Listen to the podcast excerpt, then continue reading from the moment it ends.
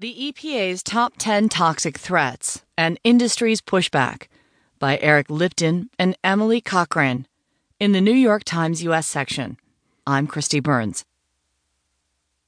The Environmental Protection Agency has published a list of 10 toxic threats that it will evaluate first under a law passed last year intended to crack down on hazardous chemicals.